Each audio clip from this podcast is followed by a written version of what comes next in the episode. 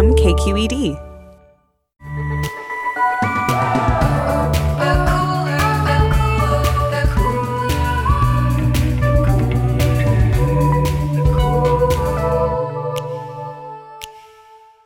Hey everyone, I'm Emmanuel, I'm Carly. And I'm Jamidra. and we're the hosts of The Cooler. This week, in honor of the PBS slash BBC premiere of Les Miserables, we talk about why your favorite period dramas are likely wildly inaccurate. And we're also going to be hearing from a multi threat comedian and actress who you'll probably recognize from Orange is the New Black. and I will be walking you all through the bonkers AF plot of Britney Spears' upcoming musical. What? Yes, it's crazy. crazy to MP3, which is another one of her songs.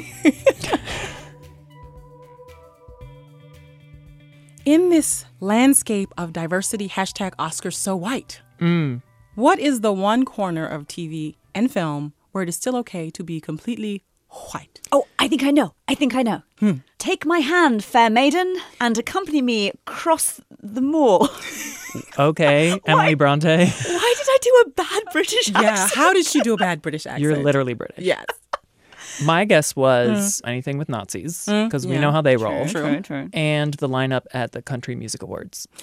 Too real? Ooh. Uh, no lies found. Shots with my fired. magnifying glass. Shots fired. I'm just a truth teller. If you've got a problem with Miranda Lambert, you should just come out and say it. Her music's not that good, okay?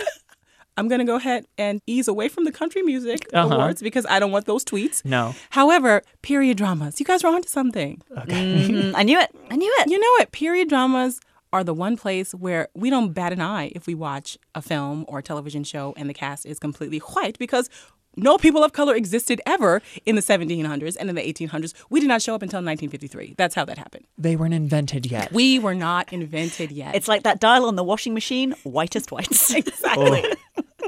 So I've been watching Outlander. It's a series on Starz that's based on this book, and it's all about this woman who goes back in time. She's married, but then she falls in love with a hot Scot. I mean, like, Okay, redhead. be real. It's about sex. It is. So basically, Outlander is the cable version of the slutty novel at the grocery store. So you know how you see the Fabio cover Oh, and yes. it's painted and they're just kind of like bosoms are, you know, on display. The C cups overflow it. They overflow it. Mm-hmm. I'm into it. What I'm not into is that it took me, I think, two seasons to see one blackface. So You're like, hmm, there you are. There Okay. you are. And then recently, all this buzz has been around the Les Miserables. Mm, did I, the new the new PBS adaptation, the new right? PBS slash BBC. You got to put that in there. Your people gonna get mad. hey, listen, you know where the money's coming from. it's not the BBC. Times are tight in I will say, right? David Oyelowo had a quote about that in an interview he did with IndieWire about unwhitewashing period dramas. Un-whitewashing. Like, is Unwhitewashing. it is a thing. It's a new thing. We'll hashtag it. And what he said was, listen.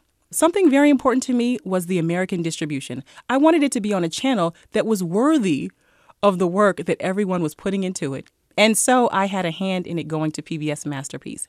Anything that takes me away from my kids for any period of time better be worth it. So he was like, BBC, not worth it. Well, are you- PBS, You come through. cannot blame him when the British have been obsessed with producing and exporting period dramas for a very long time. Yes. And you can't blame, like, especially black British actors for being like, what am I going to play? Mm-hmm. There's nothing. And that's why you get, I think, such like a wave of black British talent coming over. Mm-hmm. Idris, Lenny James of The Walking Dead, David Harewood from Homeland. Mm-hmm. Like, they're playing parts that they wouldn't be offered back in Britain. And he talks about that in the same interview with IndieWire. He talks about growing up on these period dramas.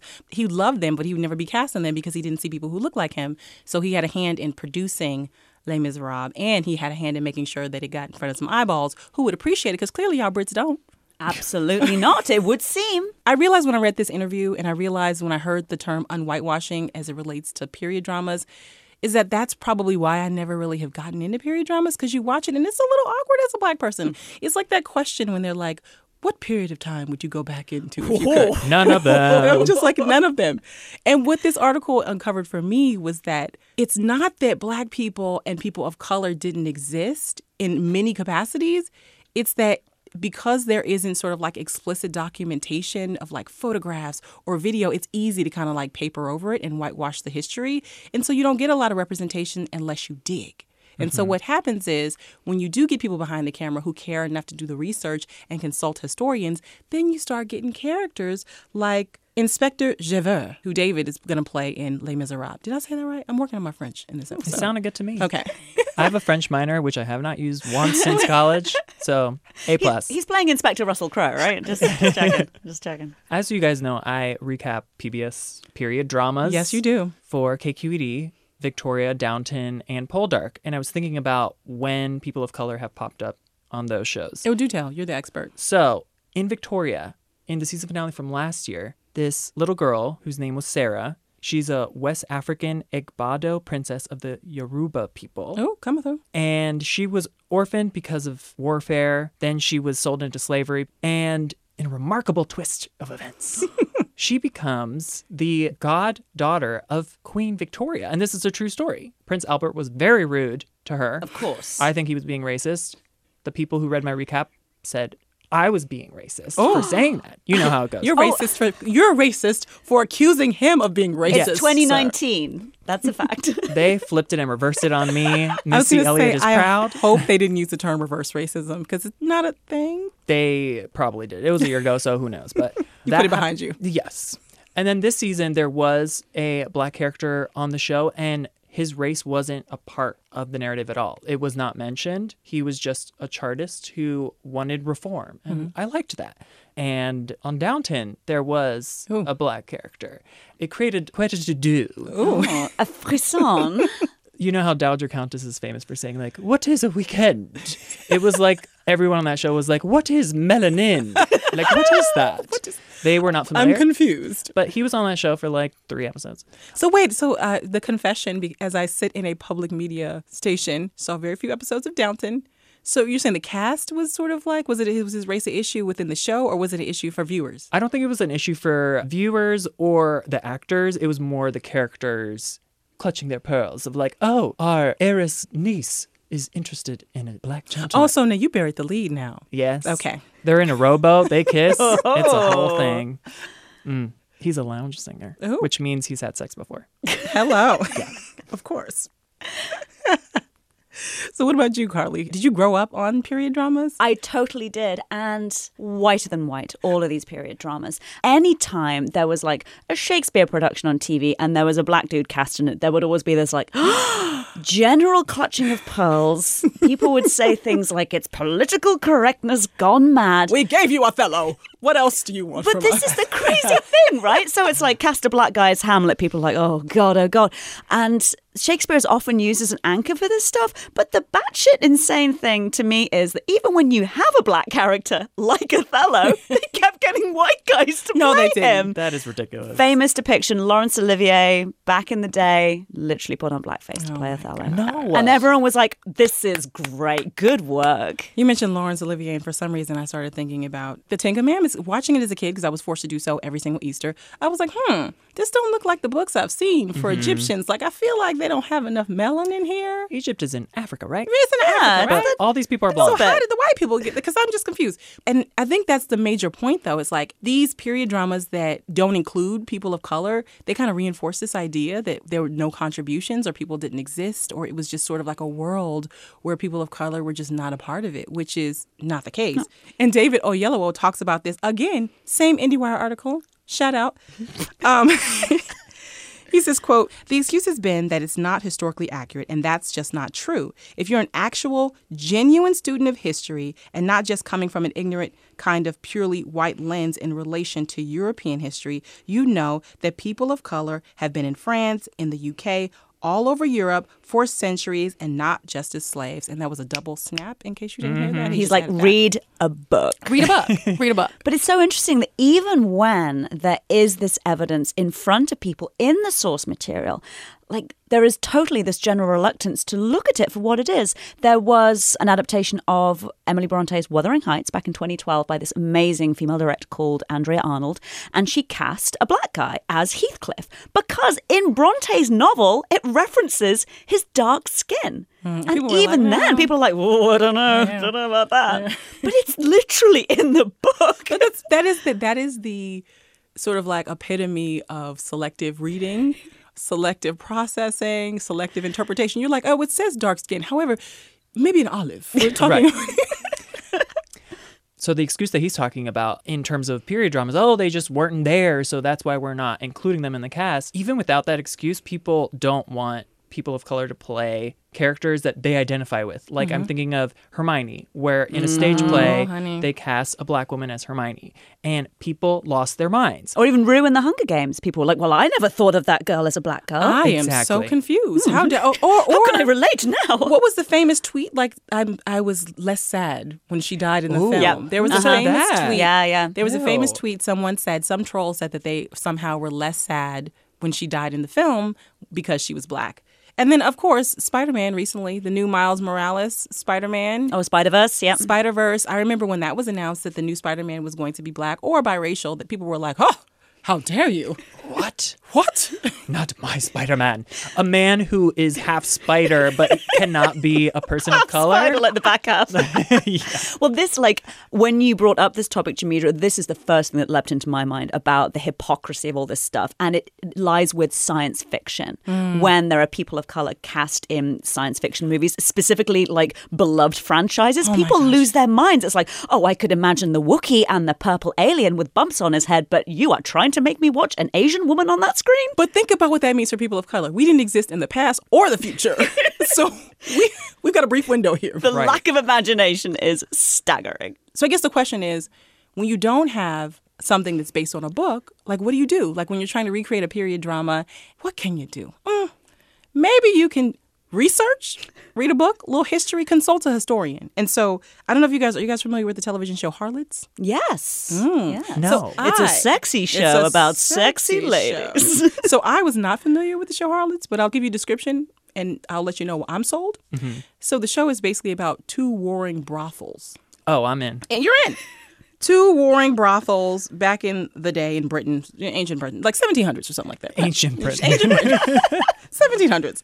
They consulted historians, they looked at the census, and the census noted that there were like 20,000 black people living in Britain back in 1780, and more than half of them were living in London, and that's where the show is based. So it's like, hey, if we have a show with all white people, no blacks, wildly inaccurate because this mm-hmm. city was a lot more mixed. yeah, it's not how it would have been. Yeah, so that's what they did. So if you're gonna, I would say, my advice to you, if you're working on a period drama, consult history or consult an historian, something like that, so that you can sort of like put together a better picture. Yeah. And ideally, the showrunner or the writers or whoever won't have this prejudice, even if it's not like racism. I mm-hmm. think of Girls, the show. Yes. Mm-hmm. Lena Dunham created a modern story of four friends in New York City, Oh, a very diverse place, and they're all white. And so that speaks to like her myopic view. Maybe that's true to her life. Maybe she doesn't have diverse friends. And that reminds me of a question that was asked of Heidi Montag of the Hills. Why did this? One of the great thinkers of our times. Yes, yes. Sharp left. This is very relevant. The Hills is being rebooted. It is. And they asked Heidi about diversity because Hmm. all those girls are still white on the show. And this was her answer, and it is wild. Buckle up. Oh Lord. Do you wish that there was a little more diversity represented? I, I, we don't all look the same. I mean, Audrina has darker hair. I feel like Mischa has darker hair. I blame the interviewer because who expected anything less than oh. this? I don't blame the interviewer. I thank them for that moment because the fact that Heidi thinks diversity means hanging out with brunettes, that's wild. Oh, but why am I not surprised though? Oh my god. You shouldn't be. Let's make sure that Heidi is never EPing a period drama. We're going to keep her as far away from those scripts as possible. Mhm. She doesn't get to get a gig at Masterpiece Theater. Never, Sorry about it. Ever. Are there black people in Game of Thrones? Listen, okay, Oh wait, there's two. Let me tell you. and they're together. There are two, but it took a while for us to get there. One doesn't have a penis. Yes, yes, he It was cut a, off. he is the unsullied. Yes. So it took a while to get those folks, and I was like, "Hey, girl, natural hair."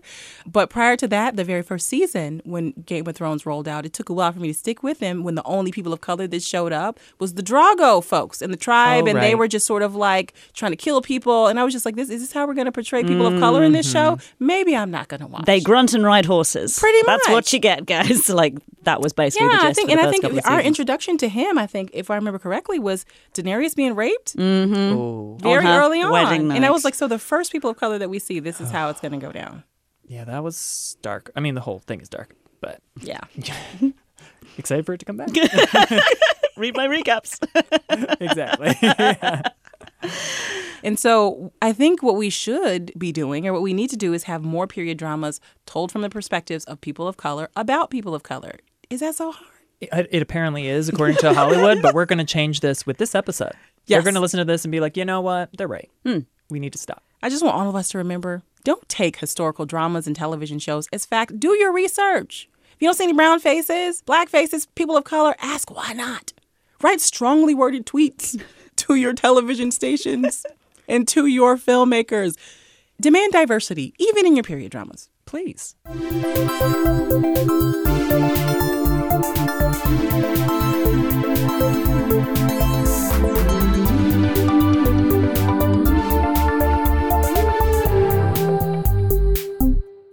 Emmanuel Jamidra, I'm going to fire some names at you. Oh, Okay. Orange is the New Black. yes. Key and Peele. Love.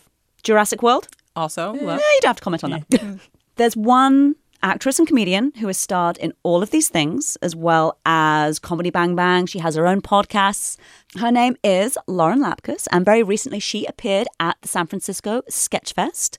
And I wanted to go catch up with her because I think you'll like her take on comedy and her career and what she has to say. She is also improv trained, and her sketch comedy work means that she is this chameleon with characters, including, I have to say, one of my personal favorites is when she plays like grumpy teenagers or like truculent preteens. So I really wanted to play you guys this clip of her playing one of these characters, which is this sulky little girl on Comedy Central's The Meltdown, and she's interrupting the hosts Jonah Ray and Kumail Nanjiani. Let me do it. I want to go up. Shut up, Lauren.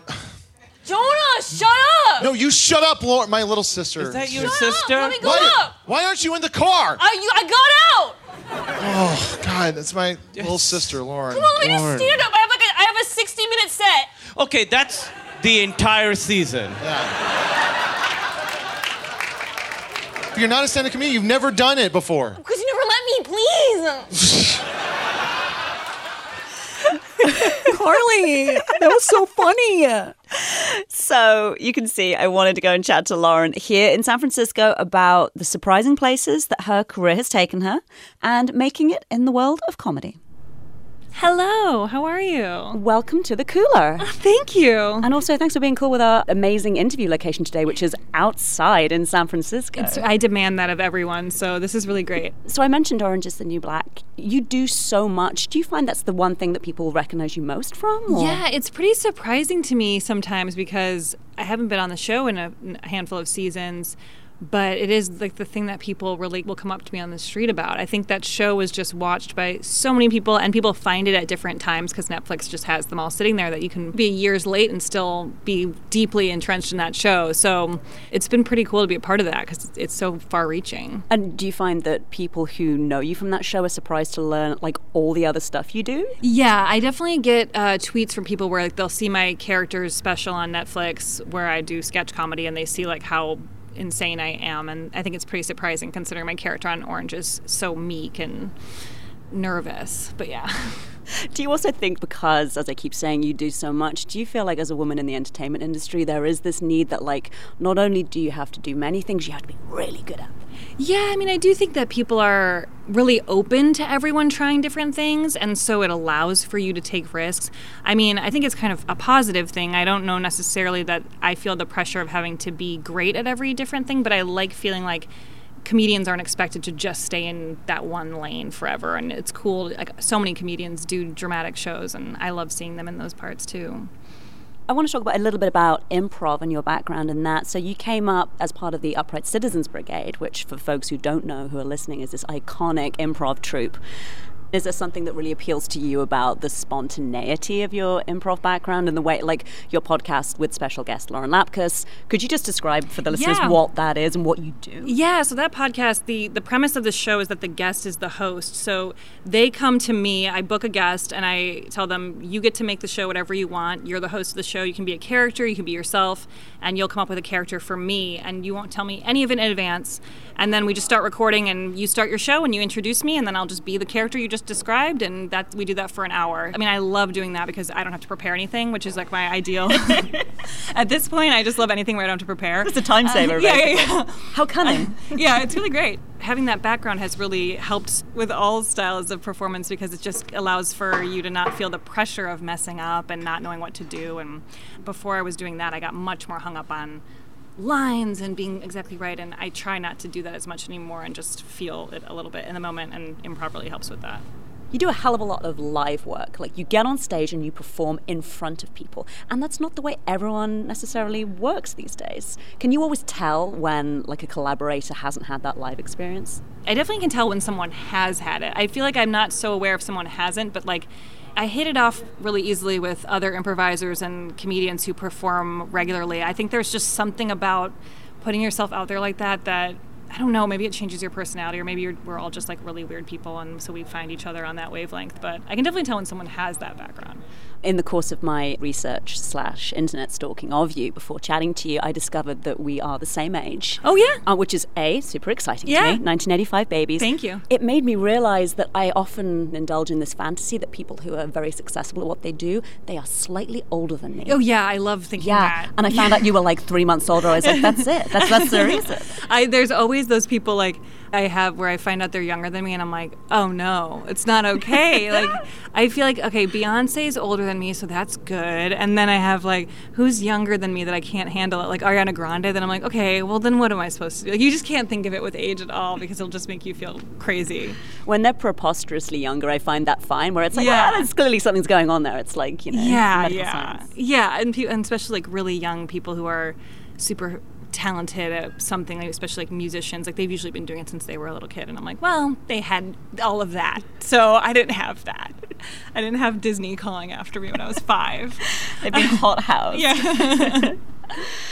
Have you had that sense in your life as your career develops that you wanted to achieve like X by age Y, or do you not really think about that? I, I think I've kind of stopped thinking about it in terms of age. I don't know that I ever had exact numbers in my head, but I I kind of thought like, oh well, when I'm an adult, I'll have done this or that or something, and it starts to become more meaningless. I mean, yeah, I like we're both 33 then, which I also always forget. I think I'm younger or older. Like I never remember my age anymore. So I, I think I've crossed that threshold of like caring about it that much, and it's kind of good because putting that on myself always makes me feel let down. If I if I say like, oh, I need to be here by this point, it usually doesn't go that way. So It just feels like a recipe for failure. yeah, yeah, know? yeah, yeah. And in, in any area of your life, I don't know. I try not to say like I have to get this thing or else, and 'cause I can't control most of it.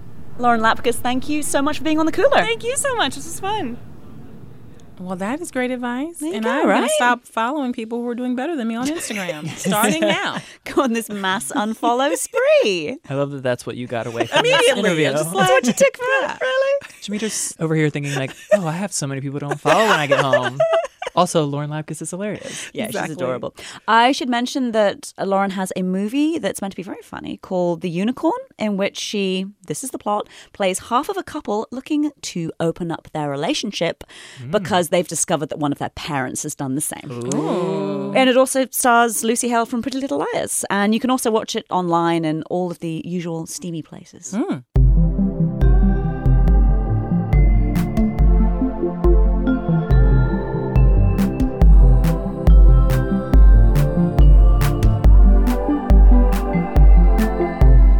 It's the pig and the pig. Hey, the pig and the pig. Hey. I'm looking at my watch, and it looks like it's that time Is of the week. Here we go. Time for Peek in the Pit. Wait, you're not wearing a watch. Scam. and actually, that leads me into the pit of the week, which is a scam to end all scams. Are you Oh. kidding me? More scammers? Scammers everywhere. Oh, Every corner has a scammer hiding behind it. Is this about Joanne? Joanne, the lackluster Lady Gaga album? Joanne the scammer. You've never heard of Joanne the scammer? Oh, yes, Oh, her yeah, too. So this week's scam was committed by Aunt Becky from Full House, William H. Macy, Felicity Huffman, and dozens of other rich people who paid crazy amounts of money to get their kids into prestigious schools. Oh.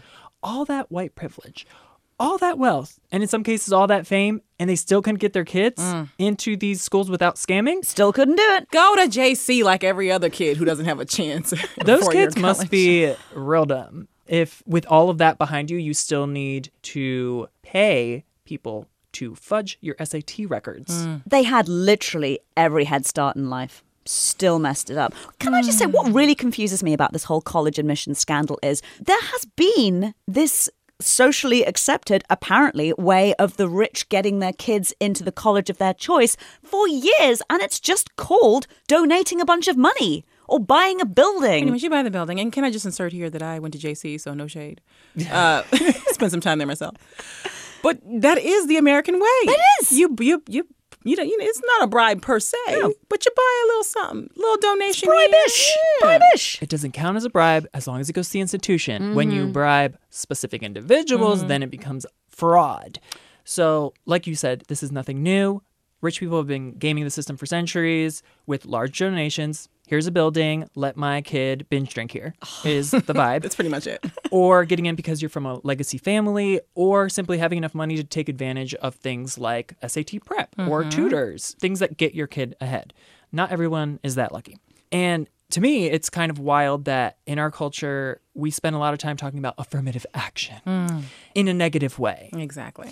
And these scams are going on all over the place. And some of them are codified and accepted. Like hmm. we said, with the buying of the buildings, and like that doesn't count. It's just what you do if you have money. So for those of us who don't know, break it down because I saw the headline, but I don't know the details. What were they doing exactly? Okay, well, I will tell you a specific egregious example hmm. the example of Felicity Huffman of Desperate Housewives fame and her husband, William H. Macy. Who was not named, may I say? He is oh. not, and I cried sexism, but then someone cried back at me and said, well, he is not indicted because they didn't have enough evidence, direct evidence, to pin on him. He was coordinating something for one of their daughters that didn't end up happening. Oh. But it happened for the other daughter, and Felicity was the mover and shaker on that. So here's the deal they took advantage of this rule that allows disabled people to take their tests alone. Oh, I so they were like, hey, our daughter needs to take this test solo, not with a bunch of other kids,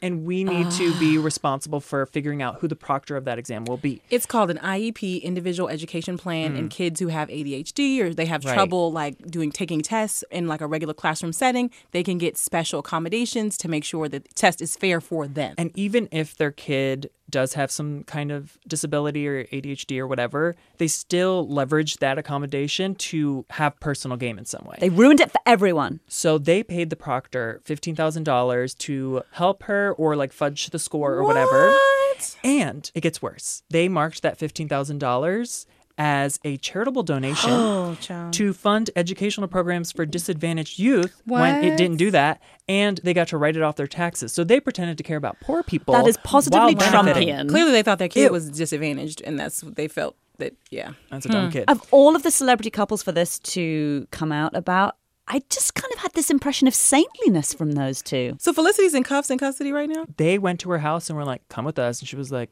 yeah, I did some dirt. Imagine telling that story in jail. Why are you in? right? Yeah. Mm. I was like, well, my kid couldn't take a test. No, so- I'd embellish it. I'd say I killed And this, someone. is, and this is where the mom guilt, like being able to flip stories on your kid. I'm in here because of you. Mm-hmm. I was trying to do the right thing for you, and here I am, prison. On average, these families paid anywhere between 200,000 and 6.5 million for the services of falsifying scores and records. That mm. is wild. I'm just left wondering do my parents love me? You know what I'm wondering though? Having been a person of color in college, you kind of get those looks when people are like make assumptions that you're here because of affirmative action. Right. Now I'm just like, hmm, every privileged kid, I'm gonna be like, hmm, are you here because your mama paid the proctor? Was your mama on Full House? Also, paying the proctor sounds like such a dirty euphemism, and I love it. This also brings up the idea of like the same people that keep trudging out this aphorism of pull yourself up by your bootstraps mm. are the people who are being pulled up by their inherited wealth or a family name or white privilege. And that also goes to underline the fact that meritocracy is pretty much a myth. Hmm. At this point, like you can work your ass off, and Aunt Becky from Full House's Listen. daughter is going to steal your spot because her mom paid the right person or was in a random television show from two decades ago. It is wild. Pit of the week to all those people. They could have had it all. They did have it all, and they still couldn't get into school. Try again. Rolling Still in the deep. mess it up. Mm. Can I just confess something? I didn't know why Aunt Becky was trending. I just thought it was like because they looked like Becky's. Because I never watched Full House. We didn't get it across in the in the homeland. You thought the barbecue lady was back? I thought it was. I was like, yeah, they do look like Becky's, don't they? Wow. I'm Yeah, glad we had sorry. this moment. She played the wife of John Stamos on Full House. God damn Yes. it! There are shirts already trending that say free Becky, and I'm like, don't free her. No. She's fine. Wow. Leave her there. All right, let's move on to the peak of the week. oh, hey, happier times. All right, I promised at the beginning of the show that I would walk you guys through this bonkers plot of this Britney Spears musical. Okay, so it is a jukebox musical in the vein of Mamma Mia. Seems fine. Britney Spears has a vast catalog. Cool. Said musical is titled Once Upon a One More Time. See what they did there? I see what they did there. I see what they did there. It will be about Cinderella, Snow White, Sleeping Beauty, and Rapunzel. Okay, this is where I start to get a little mm-hmm. lost. Like, yeah. what? That's Well, why are random. they there? I don't know, but we're along for the ride. The four princesses are in a book club. We just had a movie about four women in a book club starring Diane Keaton and Jane Fonda.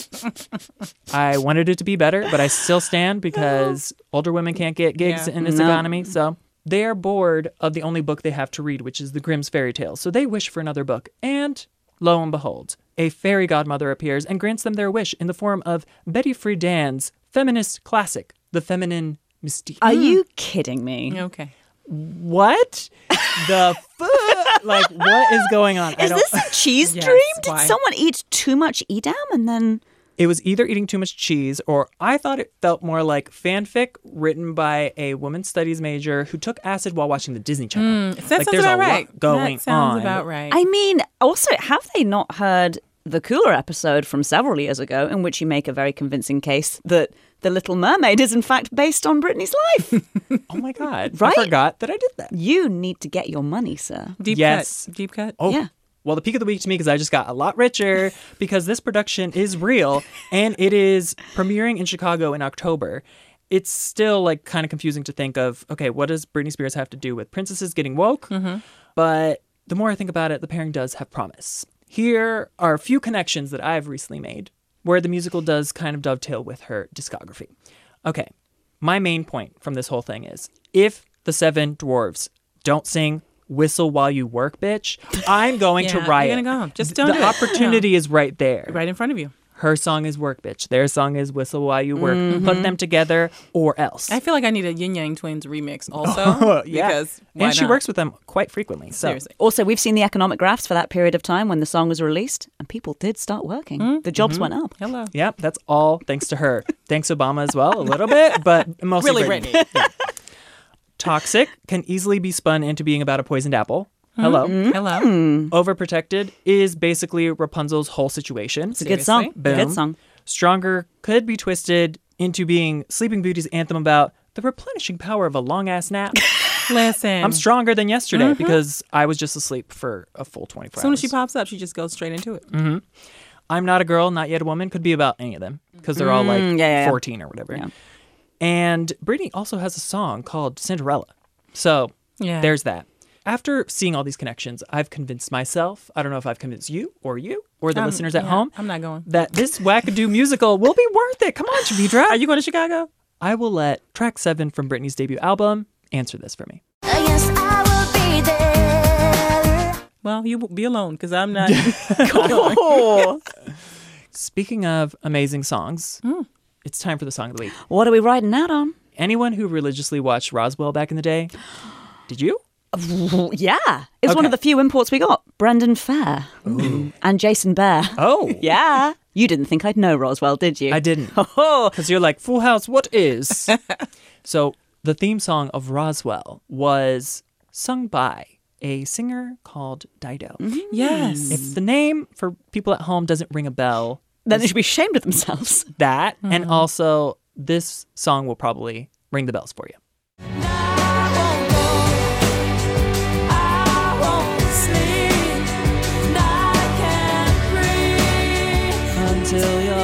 Resting here with me. Jesus, you could Let me tell not you. escape that song for huge portions of my Literally, childhood. 90s television theme songs were my gateway into pop music. Yeah. I was into Paula Cole, all because of Dawson's Creek. yeah, it So- does sound a bit like Paula Cole. Hot take: Dido ripped off Paula Cole's steez. Oh, maybe we should end this with a Paula Cole song. then. I So- don't want to wait. if you manage to avoid that Roswell theme song, there's no way you avoided the song Stan by Eminem, which she is featured on. We don't have a clip of that because, you know, whatever. Mhm. But it goes heard it. like, My tea's gone cold, I wonder why. Yeah. She makes she makes depression appealing, and she's she's able to do that. She flips it. I always thought her tears were going cold, but it's her tea. I, Oh, I, is I it? never thought it was tears. I always thought tea. You're such a Brit. Obviously. Exactly. so now that we're all on the same page, despite most Americans losing interest in Dido's music after her sophomore album, Rude. she is still churning out albums. We're not listening to them, but they're mm. there. And one came out last Friday. But before we get to the song that I'm going to play, I just want it on the record that Amy Winehouse, God rest her soul, mm. is upset that I'm talking about Dido at all because when she was alive, she didn't have kind things to say about Dido. Let's listen to her thoughts on Dido. Don't vote for Dido! Dido will kill you! Hey, you Dido! This took a turn. Yeah, quick question: What's the mariachi music in the background? She was on some comedy show and they were riding around town and she has a bullhorn and she's saying, Don't vote for Dido because they were up for the same award. And then that noise you hear at the very end of the sound clip is her throwing a rock at a poster of Dido while saying, I hate you, Dido. Oh, wow. So Amy Winehouse is throwing rocks at Dido posters in heaven right now, but we're down here and we're going to listen to a song from Dido's fifth album. It's called Hurricanes, and I don't know if it's the nostalgia like clogging up my ears, but it's kind of good. It's good enough. You have some balls, Emmanuel. They're huge. Take it away, Dido.